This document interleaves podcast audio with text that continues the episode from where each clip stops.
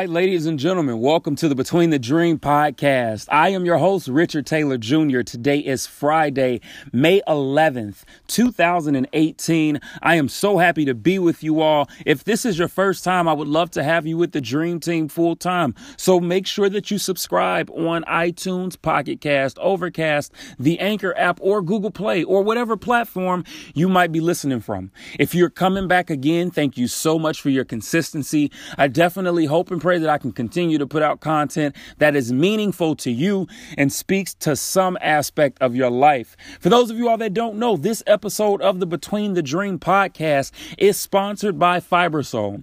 Fibersole is a shop for Christian streetwear that balances the latest styles and life-giving scripture. Fibersole is apparel that speaks life. And right now you can get 15% off of your first order using code Taylor15 at fibersole.com. Once again, you get 15% percent off of your first order, the entire thing, by using code Taylor15 at fibersole.com. So, for those of you all who have tuned in to the start of this month's podcast, you know that we are dedicating the Between the Dream podcast to the conversation of mental health. Before I do this, somebody asked the other day, and I just want to make sure I'm going to do this from time to time and break this down. People say, What is Between the Dream?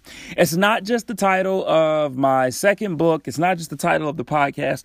Between the Dream came to me some years back when I was having a conversation with one of my mentors, and he was talking about this idea of the point between your present moment and your promise. And for whatever reason, I heard between the dream from that, right? And so for me, between the dream is that point between the present moment and the promise, which we, I like to call the process. Between the dream is the process. When you embrace your process, you embrace your progress. And when you embrace your progress, you can walk into every promise, every purpose, and every plan meant for your life. So essentially, that's what between the dream is. And the goal is to get people from between the dream to actually living the dream, right? Embracing this process, but also moving forward so that you can walk in your God given purpose in life. So, with that being said, today's conversation is going to focus around around the mental health aspect. But we're going to talk about relationships today in mental health, specifically romantic relationships. Now, originally, what I was going to do was cluster all of these up together um, because I've been doing videos on my Instagram stories like I do every morning, um, focused around mental health, and a few of them have taken um, the toll of being the conversation of relationships and mental health. And while I wanted to clump everything that I've talked about in those videos together, I think I might have to do a two part series. The first portion is going to cover um, relationships and us being um, a, a somewhat of a benefactor when it comes to potentially causing mental health issues and, and, and just problems in general, destruction that can lead to mental health issues and trauma in our own relationships. And then I believe that what I'll do for the podcast on Monday is a second portion that focuses on how to actually properly function and things to that you can do when it comes to being in a relationship with someone who struggles with mental and emotional health issues. Maybe it's you, right? But the, the reality is is that that is an important conversation to have. I've heard many people say, "Oh, it's not possible to be in a relationship and have mental health issues." I firmly disagree with that, and I'm going to help break some of those, those myths. So we'll we'll hold that conversation for Monday. Today, we're going to focus on several things as it pertains to making sure that we are not becoming a factor that can negatively impact the mental health of our partner, ourselves, and the relationship as a whole, right? So let's jump right into this. I don't want to take up too much time. Listen, and what I'll do between now and Monday, I want you all to reach out to me. If you've got questions, make sure that you send a message on the Anchor app or make sure that you hit me up on Instagram, Richard.Taylor Jr. Send me an email, booking at richardtaylorjr.com. I would love to hear from you if you've got questions about this because I know that some of you all that are listening and tuning in might be in this space, right? And many of you all are in relationships or in marriages.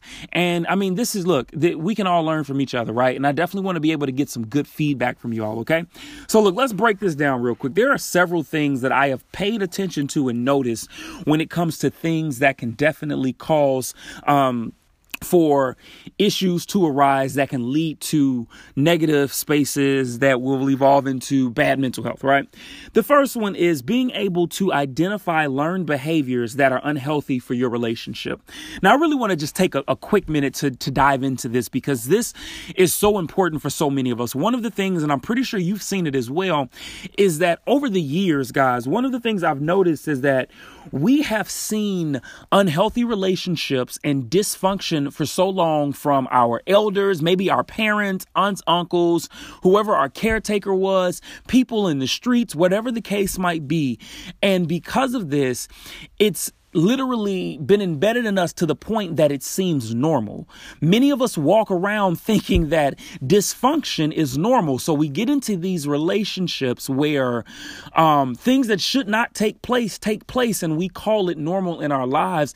And because we've labeled dysfunction as normal, it becomes that much easier for mental and emotional health to become a factor and, and to become something that can be plagued easily because of the fact that we have misidentified um, dysfunction and given it a title that one, it doesn't deserve, and two, that it should never have. Right? So, the first thing that I think is so important is identifying the learned behaviors. And what do these learned behaviors look like? Guys, verbal and physical abuse does not belong in a relationship manipulation, narcissism, right? Um, the, the anxiety that comes with being with a partner. Are they going to be mad at me today? Are they going to, am I going to get the good one or the bad one today? What side of the bed am I going to wake up on? Are they going to hate me? Having someone who continuously goes out and cheats on you, that is not normal. And the unfortunate part is, is that we have learned a lot of this from seeing uh, from our elders, right? But then let's, let's break it down a little deeper too. For my men that think that that womanizing is a thing that should be done because it was a, a learned behavior from those who came before you teaching you the same thing. Trust me, I was in the same predicament. I get that and I understand what it looks like, but the reality is, is that it was dysfunction that was implemented. So you think that womanizing is okay. You get into relationships, but still think that it's cool to jump around and play the field. Like, no, we've got to be able to break these things. Women who get into relationships and because they seen their mom abused or their, their, their, the women in their family abused physically, verbally, they sit there and take it and you think it's okay. Or you think, look, just because I got to follow in the route of the people that came before me, they had a bunch of kids. I got to have a bunch of kids. Literally, I have worked with so many families where the men and the women for so long dropped out of school, had babies and, and literally just tried to live off of, of, of check to check or maybe the government and, and just like lost all ambition and thought that it was normal. And the reality is, is that it's only normal because of what's been implemented over a longer period of time. Guys, we can go deeper with this too, right? Rape and molestation. I've seen many men and women who have been raped and molested. And so you, you, you, the promiscuity that goes on when it comes to when you get older, right? One of the things that we've got to understand is that the relationship is just the hub. What we bring into it becomes the dysfunction. The relationship is the hub. What we bring into it becomes the dysfunction. And because of that, the relationship starts to house whatever we store in it. And why is this important? Because many times we blame relationships, we blame marriage, but we don't, or we blame the other person, but we don't take the time to realize and pay attention to what we're bringing into the space and how it could potentially be of damage or harm to ourselves and those that we decide to commit ourselves to. So I, I, think it's so important that before you hop into any relationship, and even even if you're in a relationship right now, guys, it is never too late for you to identify the wrong learned behaviors and that that cause unhealthiness, that cause an unhealthy way of living, that cause an unhealthy way of thinking in your mind, and then translates over into your relationship. We've got look, we don't want to become a, a, a mental wreck um, from ourselves or or we don't want to cause a mental wreck for our partners. And this is essentially this is what happens right? We see so many relationships that go south and we see so many relationships that have all of the potential to be great but because of the fact that we are so bullheaded in our way of living, we literally become the cancer that causes things to go south in the relationship. And this brings me to my next point, which is this idea of willingness and being willing to change. One of the things that we always hear is people talk about oh, you know, I just wish the relationship was better. It needs to change. I want to change this about my partner. I want to change this about my spouse. And the unfortunate part is is that we tend to forget that our job is not to change the other person. Our job is to grow. Our job is to change. Our job is to become whatever it is we want to see in the space that we're in. And so we get so conflicted because we come in trying to change the other person to make them fit this mode of us and the reality is is that this mode of us is not supposed to be our forever.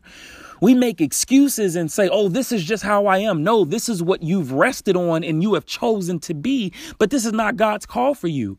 Living in anger and jealousy, being a narcissistic person, a cruel individual, saying things that are hurtful to the person that you love is not your God given calling. It's not your purpose. But because of the fact that you've seen it for so long, because of the fact that you've been around it for so long, you've grabbed hold to it and you've claimed it as your identity and you've been walking under a false identity this entire time. But today we are breaking that. I'm letting you know right now that this comes with the change of heart and willingness to make sure that you are straight because it's so easy, so easy for us to come into this and pointing the finger at the other person. But having the capacity to take some time to evaluate us is where we really start to see the positive change. So we've got to be very, very mindful not to cause this mental breakdown from something that we are triggering.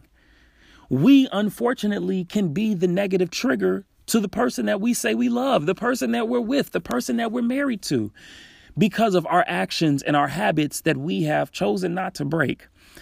I hear people so much talk about how marriage is so hard, marriage is so hard. And I used to believe that for so long until I started seeing other couples who were like, oh, marriage is as hard as you make it. Now, don't get me wrong, marriage is work. It definitely is work. But one of the things, and, and, and I've heard this from several mentors, is that marriage in itself isn't the hard thing. The hard thing is dying to yourself, dying to your flesh, dying to bad habits, dying to ways that you want to keep while being in a union that is going to force you to grow. That's the hard part. The hardest parts are being able to let go of self and realize that you have committed to something that causes you to be selfless. You have committed to something that causes you to think of more than just you. And so I wanted to just throw that out there because I realized that it has caused people to second guess the love that marriage is supposed to have and the love that people can attain within it. We've got to start challenging these things, these ideologies. Marriage is only hard because of the fact that there are some hard things that we don't want to let go of. It's hard because when trials and tribulations hit, instead of it being a two on one with you and your spouse versus the problem, you've turned it into a triple threat match where it's you versus the problem versus your spouse. Guys, perception, perspective, is everything. How you perceive it and then how you respond to what you perceive really does determine how hard you allow something to be in your life. And specifically in this case, in your marriage. A lot of it is being able to die to self and realizing that you are in a partnership with somebody else and that it's bigger than just your emotions. It's greater than just you. There is a togetherness and a willingness in togetherness that can make things better. Our refusal to change can open the doorway to mental issues for our partner and ourselves. And that's why I want to leave you all with this. Are we in a space right now where we have gotten so bullheaded, we have lacked communication, we have lacked empathy, to the point now where, because of all of these things, we have now become a problem in our own relationship.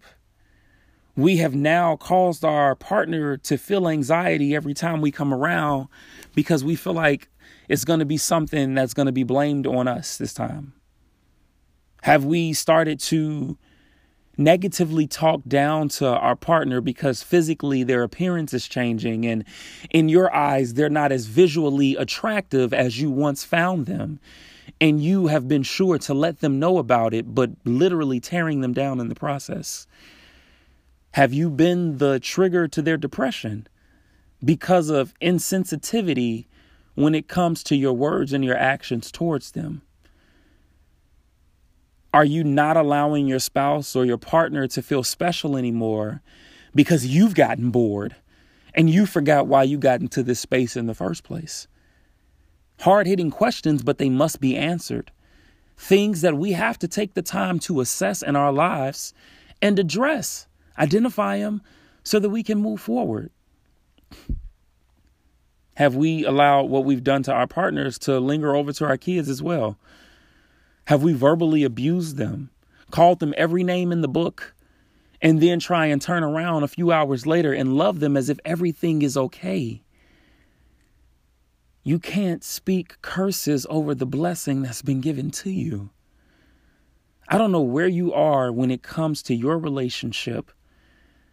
But, guys, understand that words hold so much merit and power.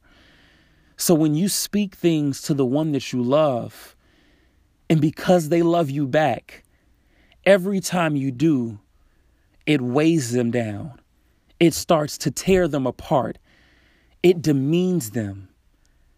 And over a period of time, depression can seep in. Bipolar disorder can start to, to show itself. I mean, if we're being completely honest, sometimes people get to a point where they feel so much from what the people who love them have said to them that they want to call it quits altogether and they take their lives. Are we being a blessing to our blessing? Or have we been somewhat of a curse in the way that we respond, the way that we act, and the way that we live? My hope and prayer is that we can understand that the change that we want to see starts with us. It starts with us. It's it's on us. We have an initiative that we can take. And guys, hear me when I say this and I'm closing. Just because you want to see a change with your partner, just because you want to see a positive change in your relationship, you've got to make sure that you are putting yourself in check as you go into it. Don't go in with the mindset of, oh, I'm doing this, and with me doing this, you better change. And if you don't change in the period and time frame that I expect you to change or that I expect things to get better, I'm going to let you know about it and then I'm going to allow my motives to be shown that I was only doing this so that you can change. That's that's not how we handle it. That's not how we do it. That is not productivity. That is not togetherness. That is not continuity. That's selfishness. We need to go into this with an open heart of understanding that while we want to be the change, we need to first see it in ourselves. So before we hop into something, expecting the person that we're with to change, let's make sure that it's changing within us. Because if it changes with us, we can break that mental and emotional baggage and bondage that's been trying to hold us down and our partners down for so long. Communication is the key. Talking to hear the other person talking to let the other person know how you feel without pointing the finger. That's one. And on the receiving end, listening not to respond, but to genuinely hear, understand, empathize, and make better. Ladies and gentlemen, I truly believe that each and every one of us deserve long lasting, fruitful relationships, marriages However, it does come with work from us. We can never be too big to grow. We can never be too great to learn. We've got to remember to stay humble and that even as we go and grow with the people that we're with, that it changes over time and so do we. And we've got to continue to grow with that, which means there has to be a willingness. There definitely has to be understanding. And there always has to be self check where you can make sure that you're on point in doing what you need to do. You're not losing in life, guys. You're not failing. You're simply between the dream. Once again, what's between the dream? Between the dream is the point between your present moment and your promise, which I like to call the process. Between the dream is the process. When you embrace your process, you embrace your progress. And when you embrace your progress, you can walk into every promise, every purpose, and every plan that's meant for your life. Guys, I definitely want to hear from you. Like I said, next Monday, we will cover the side of being in a relationship with someone who struggles with mental health issues. But today, as we go throughout this weekend, let's make sure that we're not causing more issues in our relationships through our actions, through our words, and through our ways. As always, you can get in tune with me on Instagram, Richard Taylor Jr., Facebook, Richard L. Taylor Jr., Twitter, Truly Taylor Made. You can also visit my website. Don't forget that this entire month of May is Mental Health Awareness Month. And because of that, my third book, Love Between My Scars, is $10. That's including shipping. So make sure that you get a copy. Maybe not for yourself, but for someone else. I love you guys. And as always, you're not losing, you're not failing. You're simply between the dream. Until next time, peace.